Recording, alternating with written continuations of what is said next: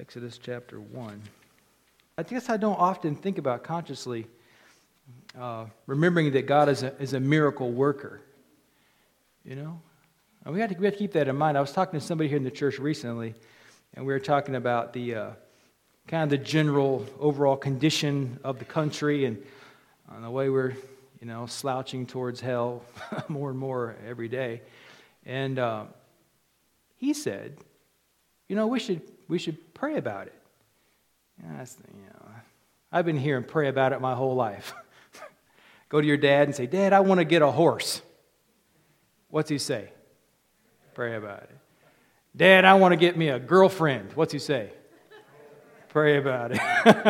don't. Does somebody say don't? Dad, I want to get a job. You know, pray about it. And then, you know, then tired of where the country is going, tired of the way the community is going, tired of the way the church is going, tired of the way your life is going. Pray about it. Talk to God and say, Lord, I need your help here. I need you to work in my midst. That's, that's, that, was a, that was a nice song. I enjoyed singing that. It's a good reminder. Let's talk about something along those lines. If you found the book of Exodus this morning, you have come to the end of Genesis, which is just to the left, probably a few pages. And the book of Genesis ends with a man of some renown who is dead and buried, a man named Joseph. Joseph was the favored son of Jacob, one of the patriarchs of the Old Testament. And Joseph was about 17 years of age when he started having some dreams of something God was going to do with him in his, in his future life. And these dreams that he shared with his father and with his brothers, and plus his father's favoring him over his other brothers, caused his brethren to, uh, you know, not really care for him too much. I've heard some Bible teachers say that uh, Joseph was favored and he was also haughty. I've never thought about it like that that maybe the reason why Joseph's brothers didn't like him too much was because even though he was favored, he wasn't favored and humble, he was favored and haughty. Now, it's hard to be favored and not be arrogant. It's hard to be the golden haired child and not have some pride that comes in. So maybe the reason, one, maybe one of, the, one of the contributing factors to Joseph's brothers not caring for him was the fact that, you know, he was special and knew it. You ever met somebody like that? special and they know it. So, but Joseph, his brothers, are angry with him and they decide they're going to kill him. They're going to rub him out. And so they, they catch him and they put him in a pit. And they send word back to dad that Joseph's been killed. And while the brothers are getting ready to kill Joseph, some Midianite traders come by, and one of the brothers, named Reuben, uh, I think it's Reuben, he says, Why don't we just sell him into slavery instead, instead of killing him? Now, if you had your choices between dying or being sold into slavery, you might, you might choose slavery, maybe. But they sold him into slavery. And the Midianites took Joseph down into Egypt. This is a traveling caravan. These are guys who are selling people for a living, and they, they would travel a circuit selling people. And they take Joseph, their newly acquired uh, property, a young 17 year old guy, well fed, probably well favored, and they take him down into Egypt and they sell him there to a man named Potiphar.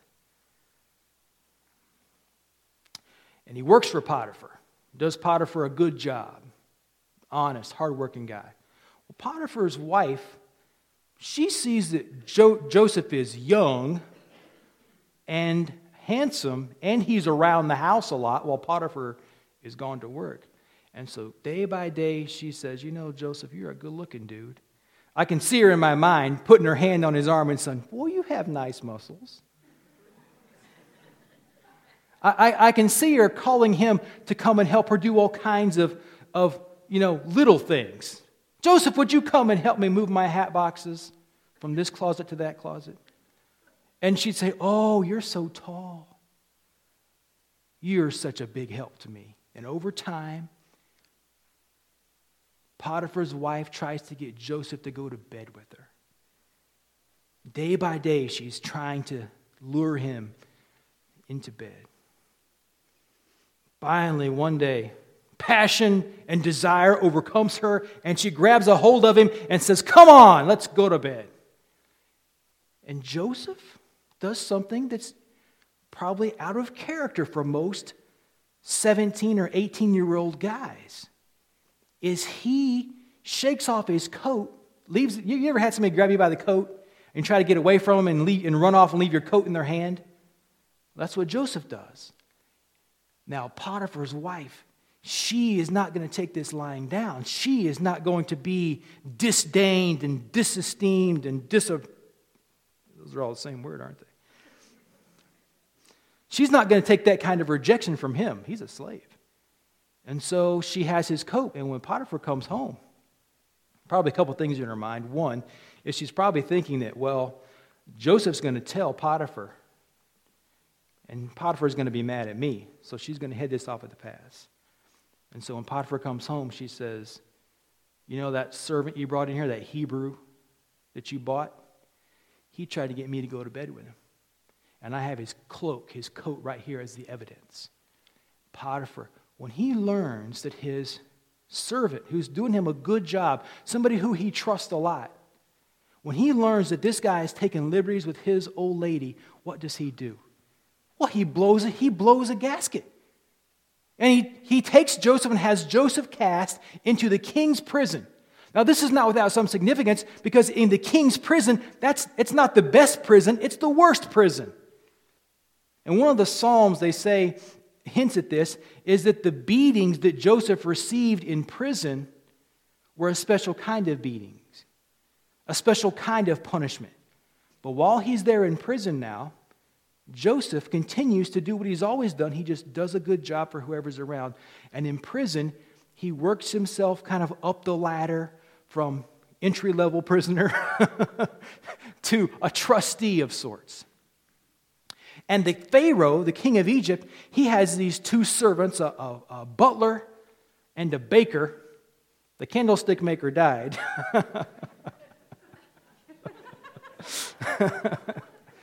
the butcher, the baker, and the butler, they fall out of favor with Pharaoh and they get cast into prison. And they're kind of worried about this and they have a couple dreams. And they ask, and, and people kind of know Joseph as a knowing kind of person. You ever met somebody who's just kind of knowing? Maybe, just, maybe you don't know that term. Somebody who seems to have a wisdom that other people don't.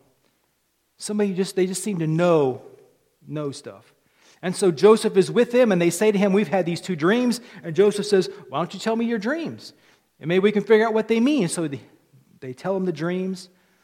The, uh, the baker Joseph tells him, he tells Joseph his dream, and Joseph says, um, You're going to be dead. Your dream means you're going to die. The butler, Joseph tells him his dream, and he says, You're going to be restored back to Pharaoh's right hand. And he said, When you get back up there to Pharaoh's house, I want you to do me a favor. Remember me to Pharaoh. Tell Pharaoh about me. And so the baker is taken, and what Joseph said would happen did happen. He, he dies. He's hanged. And the butler is restored. He goes back to Pharaoh's house. But he forgets Joseph. He forgets to tell Pharaoh about the guy who helped him out in prison. So two years go by. I'm going to take my coat off because I'm tired of wearing it. So two years go by, and Pharaoh has a dream. And Pharaoh's dream scares him. And so Pharaoh calls in all of his wise men, all of his counselors, and he says, Guys, I've had this dream. And he said, I don't know what it means, and it's bothering me. You ever had a dream that bothers you? A dream that keeps you up at night? Maybe the same kind of dream. My dad said when he was a kid that he had the same dream every night falling, falling, falling, falling. Every night. My dad said that dream ended, incidentally, the night after he was born again. He never had that dream again. Fascinating thing, isn't it? This dream bothered, bothered Pharaoh. Pharaoh is talking about it. His butler overhears it, and the butler says, Man, there was a guy in prison, and I, I, had a dream too. And he told me the dream. He interpreted the dream, and his interpretation was exactly correct. So why don't you call for him? And so the, the call comes from the palace down to the prison. And Pharaoh says, I want Joseph to come up. So they take Joseph and they clean him up. It's interesting. The Bible says that they shaved him. You don't see this in the Bible very often, but it says they shaved him. Shaved his head. Probably shaved off his beard if he had one. More than likely, they shaved off his eyebrows. Believe it or not, it was a cultural thing. Probably shaved his head too. He's all sparkling clean. And he's brought up into the palace. And Pharaoh tells him the dream. And Joseph interprets the dream. And basically, what it is is there's going to be seven years of the best harvest Egypt's, Egypt's ever had. And at the end of those seven years, there's going to be seven years of the worst drought and famine that Egypt has ever seen. And so they need to get ready for the seven lean years by building storage houses and barns and, and making preparation, take advantage of the big harvest so they can last through the drought season, the famine. And Pharaoh says, That's what we'll do. And I need somebody who's got the brain power to do it. And Joseph, I think you're the guy. And so Joseph goes from the prison to being the vice regent or the viceroy, the second in command of Egypt just by doing what's right, trying to be a good, hardworking person. Sometimes preachers will outline this by saying that Joseph in Potiphar's house practiced purity. When he was tempted with sexual sins, what did he do? He didn't give in. It'd be foolish for us to think that Joseph wasn't tempted. He's a red blooded dude just like the rest of us. But he practiced purity. He did the right thing in that situation. And then when he goes to prison, he practices patience. Patience. Now remember, the, the butler said,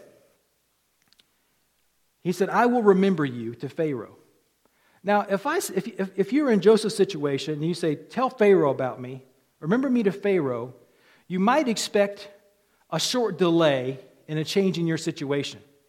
You're expecting something to happen, somebody to put in a good word for you, right? But it takes two years. Joseph has to wait two years. All in all, Joseph's captivity from, he, from when he's sold into slavery at age 13 until he, he becomes the vice regent of Egypt is 13 years. It's 13 years. Because he's 30 years old when he gets promoted out of the prison into the palace.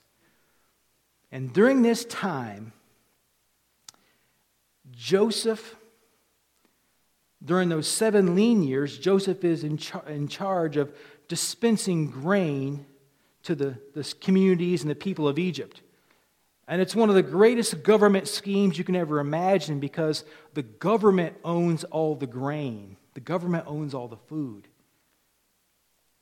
And in exchange for the food, the people who are landowners, they come and they exchange their land ownership for food to live.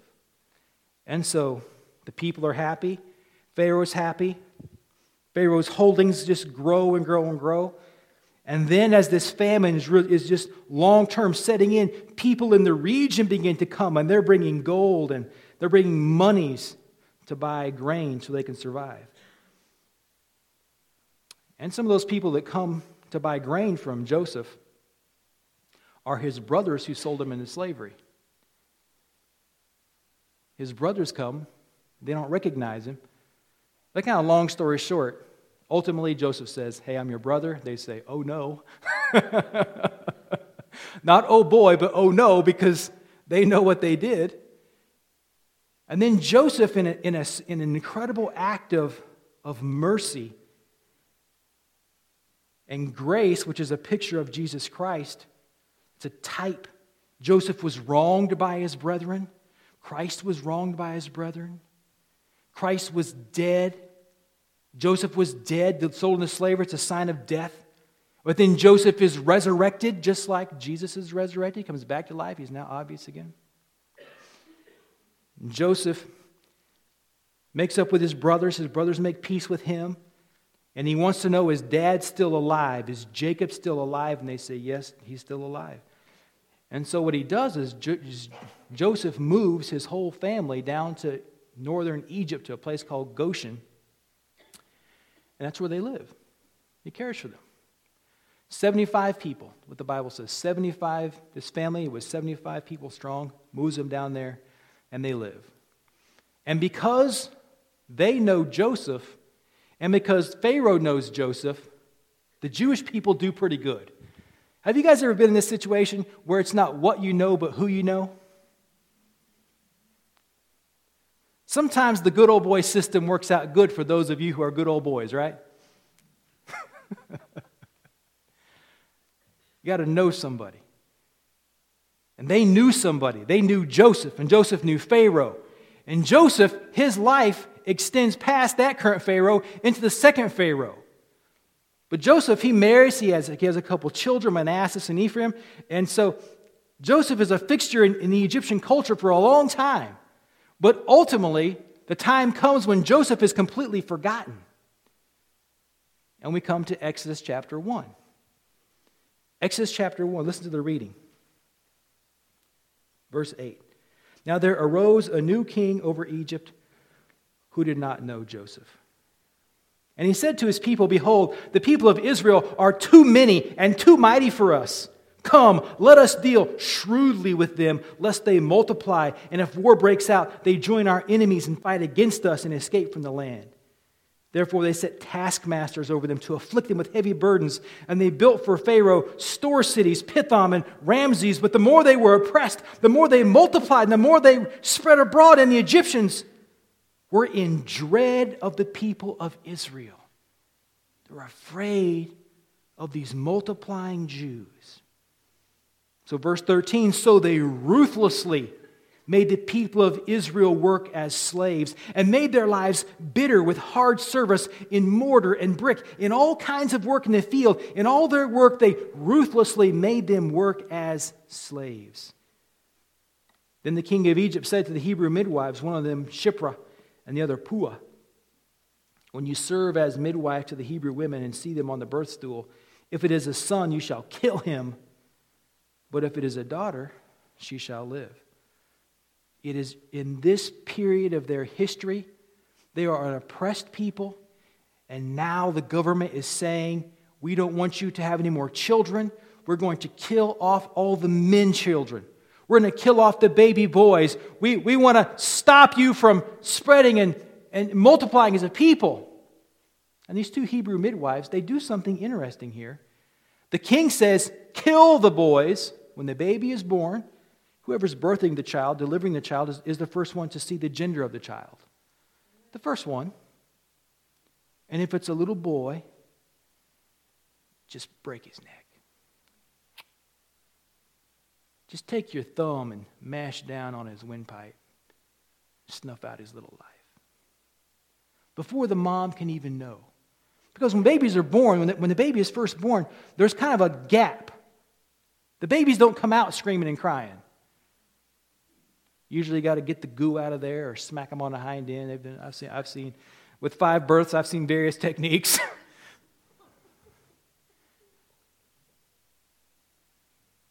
So before there's a sound from that baby, before you can even say it's a boy or girl, just kill that baby. And then you could always just say, what happens sometimes. Sometimes babies die at birth. One of our children was born, had the umbilical cord wrapped around its neck. And so right as, right as it was being birthed, you know, it's, it's you know, out, out, out. And then all of a sudden, when the doctor saw there was an umbilical cord wrapped around the neck, it was, whoa! And the doctor took those little scissors and cut it away, and, you know, everything went fine. Kill the babies. But these Hebrew women, they, they don't do it. What faith they had to defy the king. The potentate of the realm is saying, kill these children. And they say, we ain't doing it. We ain't doing it. And then Pharaoh finds out what they're up to and he comes back and he says, You guys have been letting these boys live. And here's what you see, this is so fascinating to me about deception, is they tell a lie. And God blesses them for it. one of those interesting moments in, biblical, in the biblical stories. Well, this goes on for a while, and then finally, when they realize that they can't stop the birthing of sons. Pharaoh says every male that's born amongst the Jews must be cast into the river Nile. Now, the river Nile was a, was a river that was up and down a lot, but it's inhabited with crocodiles. Up until probably the World War II, it was very popular, a very popular pastime for people to get it on a barge or a boat, power boat, and go up and down the river Nile shooting crocodiles. There are so many crocodiles, it's like shooting coyotes or shooting rats. Just kill them. The river's filled with crocodiles. And there's a, a young woman, she has a son. It's her third child. She has a son named Aaron, and she has a daughter named Miriam. And then the Lord gives her this third child. And this child is born in the time of Israel's history when the command from the Pharaoh is the child should be cast into the river to be eaten by the crocodiles. She sees the baby born, and the Bible says it doesn't say this about every baby that's born, but the Bible says this baby was fine. was a fine child. And so she hides him. She doesn't want to throw him in the river, she loves him. She hides him for three months, and when she could hide him no longer, she went down and she got a bunch of reeds and she wove them together and she waterproofed them with, the ESV says, bitumen and pitch. I think the old authorized version just says she daubed it with slime to waterproof it. The word, the word that is translated there as little basket just means box. It's the same word as translated coffin sometimes, just a little box with a lid. And she tucks little baby Moses in there. He doesn't have a name yet. She tucks little baby in there. She takes him down to the river and she sticks him in the reeds. She nestles that little, that little basket in there and shoves it in there. And she has her daughter Miriam watch, keep an eye on that baby. Because she wants to keep this baby alive. If the soldiers come to search the house, the baby won't be there. The baby will be down by the river. And technically, technically, did she throw her baby in the river or not? Technically, he's in the river. She's a smart woman. Technically, he's in the river. While Miriam is watching little baby Moses' basket, a beautiful woman comes down to the river to wash, the daughter of Pharaoh. She comes with some of her servants. Now, what's interesting about this is this is a river filled with what? Crocodiles. And here's the king's daughter coming down there to take a bath in the river. What is she up to? Why is she washing in this river? Doesn't she have hot water at the house? Doesn't she have, you know, uh, uh, uh, doesn't she have a, a, a clean water to use? Well, one, one Bible commentator and scholar says that the reason she had gone down to the Nile River was because the Nile River was a sacred river and, and, and, and a, a divine river to the Egyptians, just like the, uh, the big river in India is for the Indian people, the Ganges. And she went down there to wash because for ceremonial purification. She went down there to be cured, maybe, this guy said, of her infertility. So here's a woman wanting to have a child, wanting to have a baby. She goes down to the river that's supposed to cure her so she can have a baby. And what does she find? Tucked into the reeds in a little box that's waterproof. What does she find? A little baby. She hears a baby crying. She gets the baby. It is she who names the baby Moses because he has been drawn from the water. And there you have Moses. And this little guy, Moses, is going to be the savior of Israel. He's going to deliver them. 80 years later, Moses is going to lead the children of Israel out of Egypt. But before he does that, he has to experience some things. The first thing Moses has to experience is personal failure. Do you have any personal failures in your life? Have you ever ruined some portion of your life? Personal failures. Moses' personal failure is, is that He knows he's supposed to do something for God. He knows he's supposed to lead the Israelites out of captivity. And one day he, he sees a, an Egyptian man beating up a Hebrew man, and he gets mad about it. And he goes over there and he fights with the Egyptian man, and he kills the Egyptian man and hides his body in the sand and thinks, nobody knows. you got any of those in your life? You got any of these personal failures that are part of your life, and you think you, you put them under the sand, you got them all covered over, and nobody knows? You got anything like that? I won't ask for a raise of hands, because I know there'll be a lot of hands not raised. Nobody's going to admit to that. If you got them buried, they're buried, and you're not getting them back out. You got them. I got them. Personal failure. Moses goes down, he sees two Hebrew guys fighting. They're beating on each other. And he goes down there and says, Hey, why don't you guys knock it off? You're brothers. You're related. You're family. Don't do that. And they say, What are you going to do? Kill us like you killed that Egyptian? Oh, no. It's known. People know about it. What do, what do you do when you have personal failures? What's your, what's your, first, what's your first instinct? What's your first inclination? Is it to own up to it or run from it? What is it? Run from it. Run from it. If you're like Adam in the garden, when God came and said, Adam, you've eaten of the tree, haven't you? What does Adam say? Does Adam say, Yes, God, I did? No. He blames Eve, deflection. Tries to get distance from it. Moses, he runs away. He runs from the situation. He goes into the wilderness, into obscurity, into nowhere. And he's there about 40 years or so, give or take. He's there a long time, maybe 20 years. But while he's there, he finds the love of his life. A girl named Zipporah.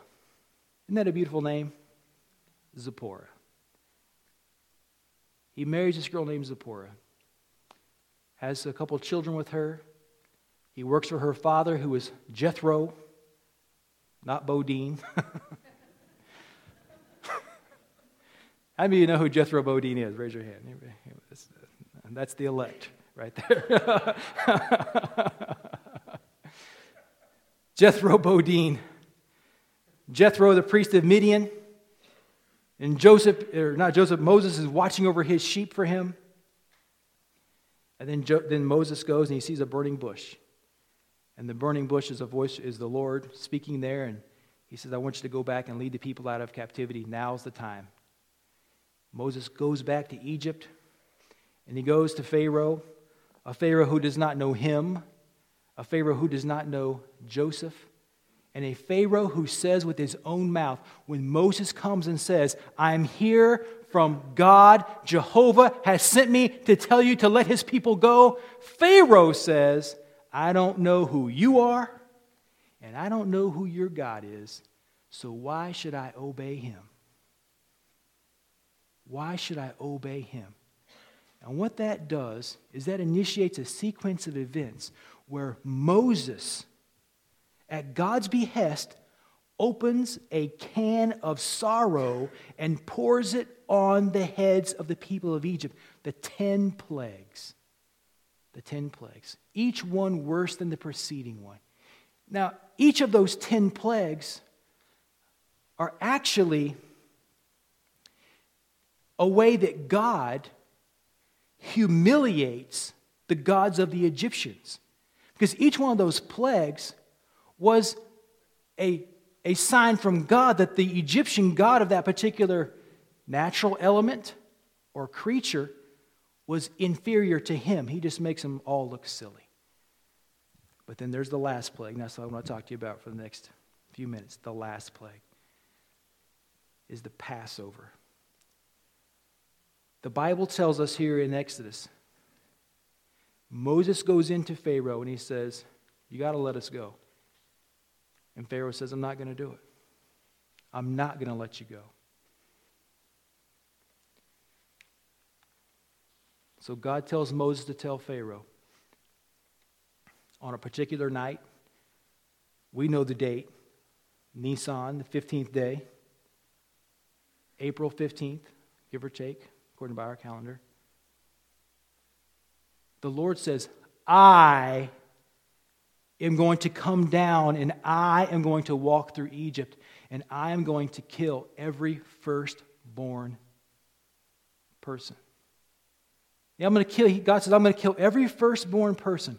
If it's a son or a daughter, if they belong to rich people, if they belong to poor people, I am going to walk among the people and I'm going to kill the firstborn. Pharaoh, he, he's unfazed. He doesn't seem to care about this.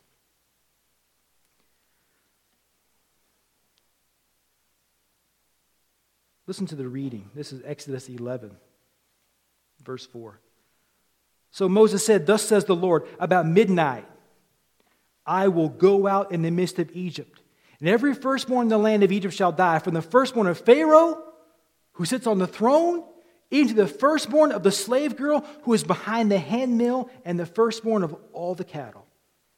And there shall be a great cry throughout all the land of Egypt, such as there has never been nor ever will be again but not a dog will growl against my people, the people of Israel, either man or beast, that you may know that the Lord makes a distinction between Egypt and Israel.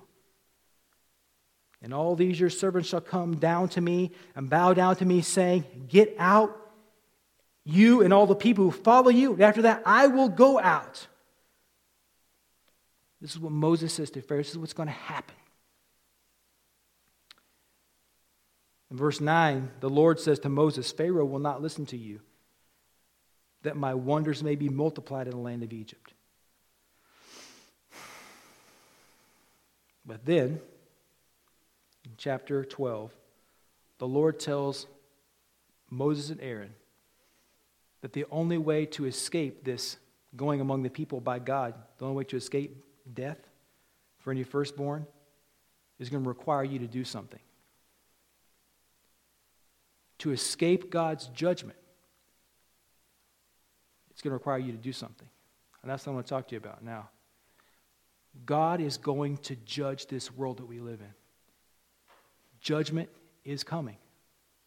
And when it does come, it's going to be total judgment. It's going to be cataclysmic. It's going to, be, it's going to destroy the world when God comes and judges the world for, for the world's sinfulness.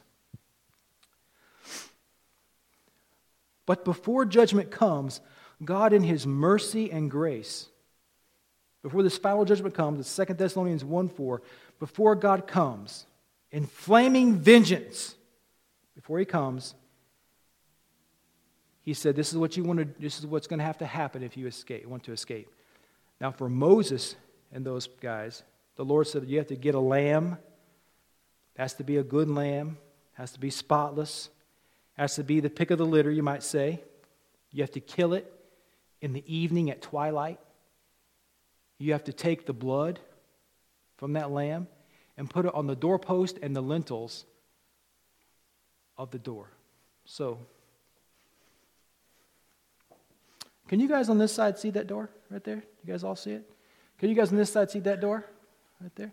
Now, the doorpost are the side, the side parts the side parts.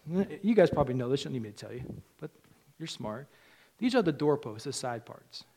This is the lintel right here. Same over there, same over there. Doorpost, lintel, doorpost. They're supposed to take the blood of this lamb and apply it. And so it means up, across, and down. Kind of like an upside down U. And he says, Everybody's supposed to eat some of the lamb and stay inside that door behind the blood, and if they do that, they'll be okay. That's what's going to be required. That's what's going to happen. Well, in the story of Exodus here, that's what happens. Everybody, everybody who puts the blood on the doorpost and eats the lamb who's inside the house behind the blood, all those people are spared. Nobody dies. But the firstborn of every family outside the blood dies. And the Bible says there's a great howling and weeping in Israel, not in Israel, but in Egypt on that night. Now,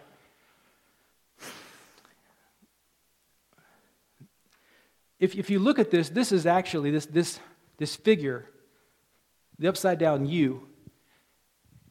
If you put a little tail on it right there, it's actually a Hebrew letter, ket. And that's, I thought about getting a whiteboard and drawing it for you, but, you know, that would take planning ahead, and I don't do that. but that's, that's what you got.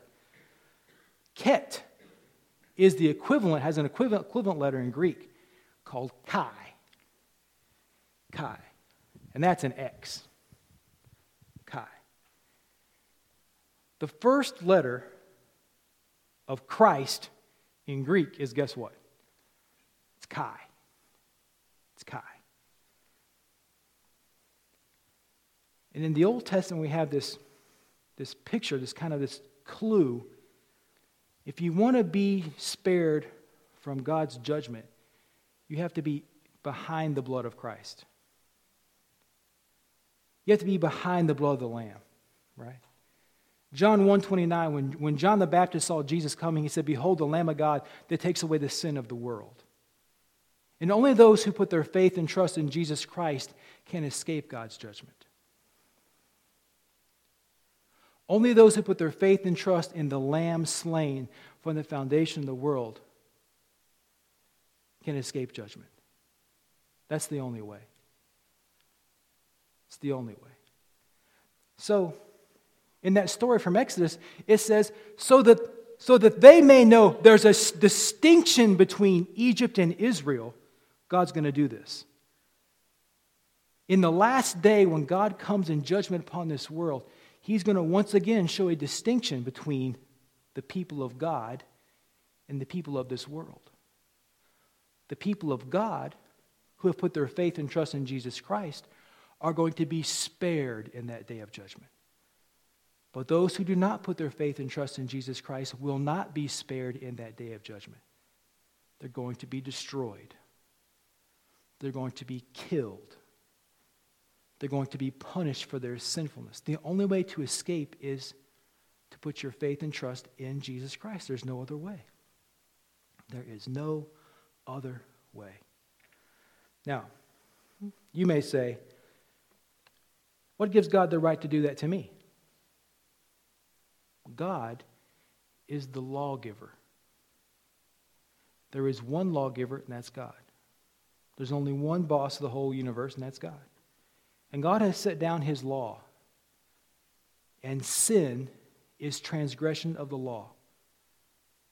Now, I'm looking at people who I, I know some of you Okay. I know some of you better than others.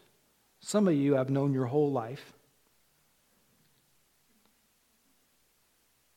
And I know that every single one of you have transgressed God's law. Every one of you is a sinner.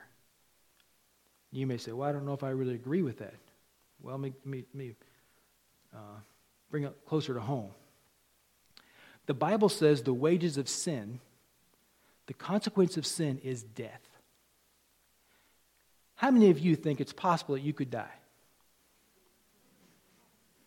Possible. Not happening tomorrow, not happening today. I mean, just possible.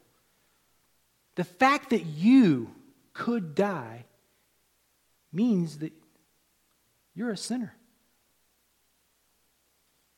Because only sinners die. That's, what, that's what's so remarkable about the death of Jesus Christ, is that Jesus Christ was not a sinner. And remember on the cross, what did it take for Jesus to die on the cross? Was it the blood loss? Was it the trauma and the shock? No. What did it take for Jesus to die? Into thy hands I commend my spirit. And the Bible says he dismissed his spirit. That's what it took for Jesus to die, because he was a man without sin. But you and I, we don't get that chance. We're sinners. So the fact that you're probably going to die, or you could die at any moment, is evidence that you're a sinner. Now let's get down to the nitty gritty of it. God has given us in His Word His law. And if you measure yourself by that law, you're going to find you'll come up short. So telling a lie. Anybody here ever told a lie? If you have told a lie, just say amen. Let's move this sermon along. If you've ever had a bad, wicked, nasty, dirty thought, say amen. If you ever thought about choking the life out of somebody?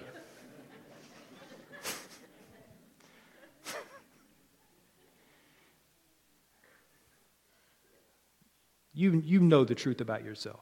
You know it. You know you're unrighteous. You know it. And God knows it too. But God, because of his love for you, because of his grace and his mercy, he sent into this world his son, Jesus Christ, so that he could die in your place. 1 John 2 2. Jesus Christ is our, he is the propitiation for our sins. He is the atoning sacrifice. The NIV says it that way. He is the atoning sacrifice for our sins.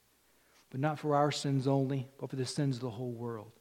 Jesus is the one who died so your sins could be forgiven.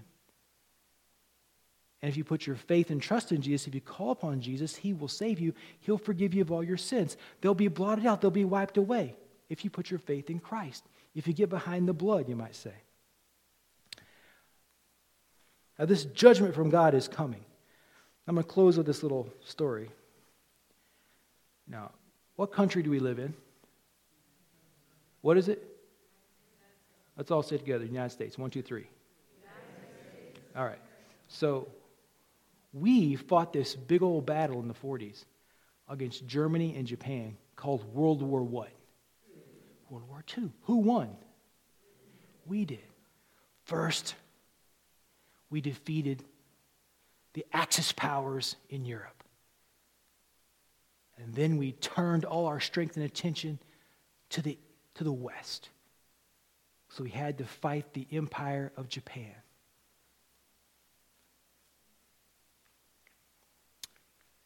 All during the mid 30s and through the 1940s, in Tennessee, they were working on a special weapon over there a secret weapon that would be the weapon that would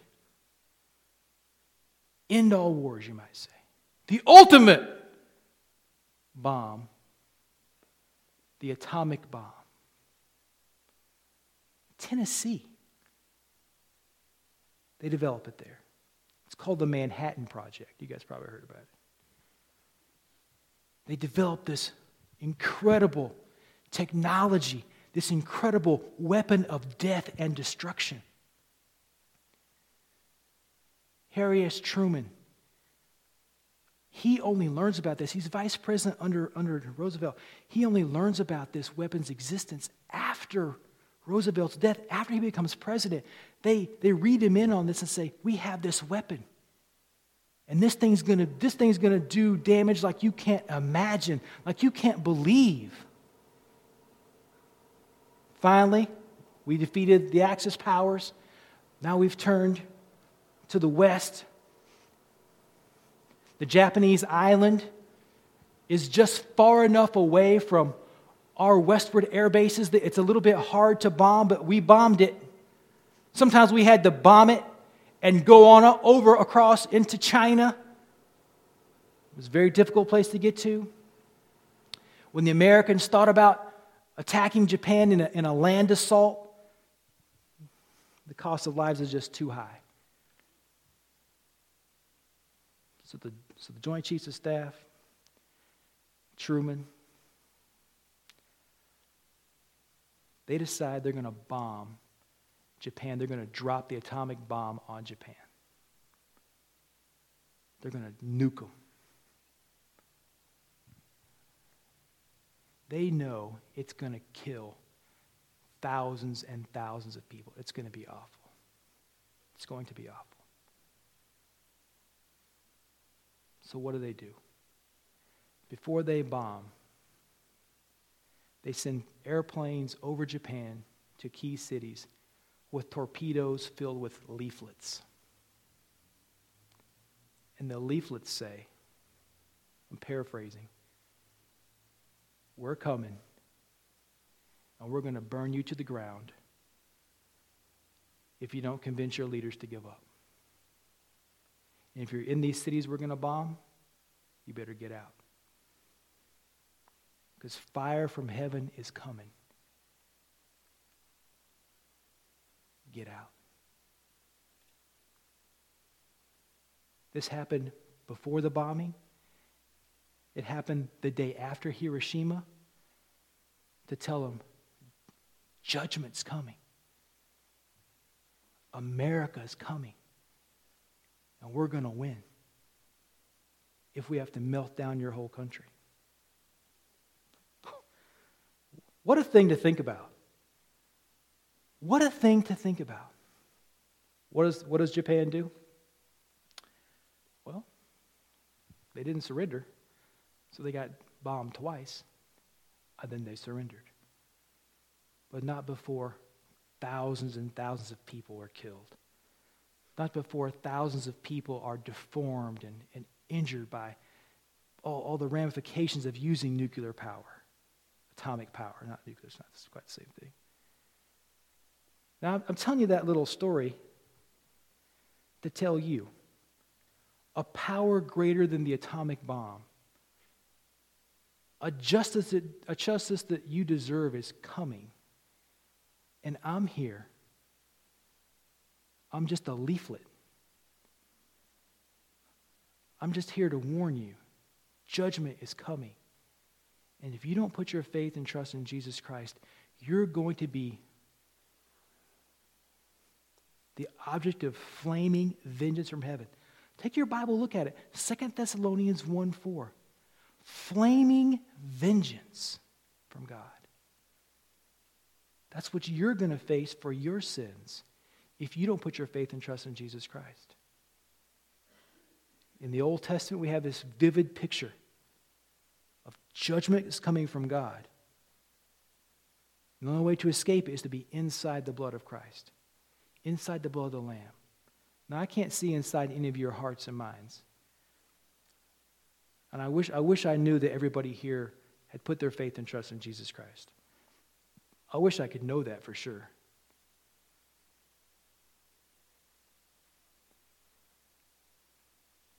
God knows it for sure. He knows what's really in your heart. And if you're here this morning and you want to escape that final judgment of God, the just punishment of God upon you for your sins, you have to put your faith and trust in Jesus Christ and you can go free. You can go free if you put your faith and trust in Jesus Christ. You have to trust Him. Now, this trust is an interesting thing. It means to, re- to rest in, to rely upon, to settle into His care for you.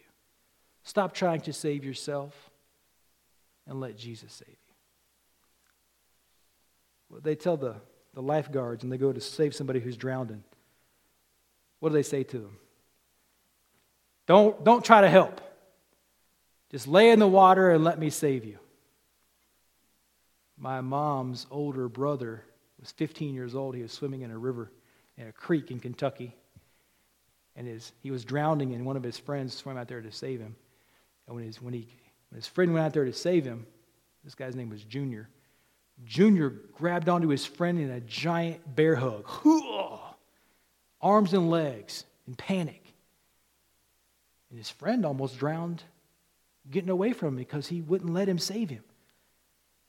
He wouldn't just lay back in the arms of the Savior and let him pull him to shore. Well, my friends, that's what you got. If you want to be saved, don't try to save yourself. Quit trying to be a better man, a better woman, a better mom, a better dad, a better whatever you are. Quit trying to be a better you. Quit trying to clean up your act. If you wait until your act is all cleaned up before you come to Jesus for salvation, you're never going to come because you're never going to get yourself squared away. I've been trying for 45 years. You have to stop trying to save yourself and let Jesus save you. If you don't, you're going to be destroyed. Now let's bow our heads and close our eyes.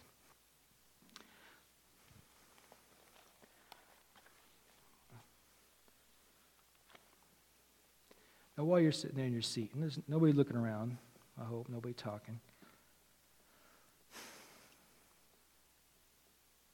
Maybe, maybe you in your seat, where you are, you know you need to call upon Christ to save you. You're not quite sure how to do that. Maybe you've never really made a prayer before. You don't know how to talk to God. If you, if you, if you say it, if you prayed a prayer like this with sincerity from your heart, just in the, in the recesses of your own inner person, if you said to God, Please forgive my sins. I'm trusting in Jesus to forgive my sins. Please save me. Well, that, that'll get the job done. If that's the prayer you'd make in your own heart, that'll get the job done. If it comes from a heart of faith, a heart of faith. For whoso, this is Romans 10 13, for whoever shall call upon the name of the Lord shall be saved. That's a Bible promise. The Apostle Paul said, No man can confess Jesus, can call Jesus Lord, but by the Holy Spirit. Call upon Christ, ask Him to save you, and He will save you. He will save you. And you're going you're going to want to know if that really worked. I know. You're, you're going to want to know if it really worked. And what will happen is as you go along, the Lord will confirm himself to you. His spirit will bear witness with your spirit that you are a child of God. God will make it clear to you. He'll help you to know that you belong to him. Now, I know in this room there are a lot of people who are Christians. And I figure there are people here who are not Christians. So I'm going to pray for those who are not Christians, and then we're going to be done. Father, I know that in this room there are, that I have brothers and sisters, and they are your sons and daughters. And Lord, we lift up to you people in this room who do not know you as their Savior. We pray, Father, that you would open their eyes to the truth of the gospel, that they would believe on Jesus, that they would trust in him. Lord, we pray for those persons who may have just now called upon you to save them. Father, we ask that you would pour out the comforting, assuring presence of the Holy Spirit, and that they would know they belong to you, and you've taken up a residence within them. Father, we ask these things in Jesus' name and for his glory. If you prayed that with me, would you say amen?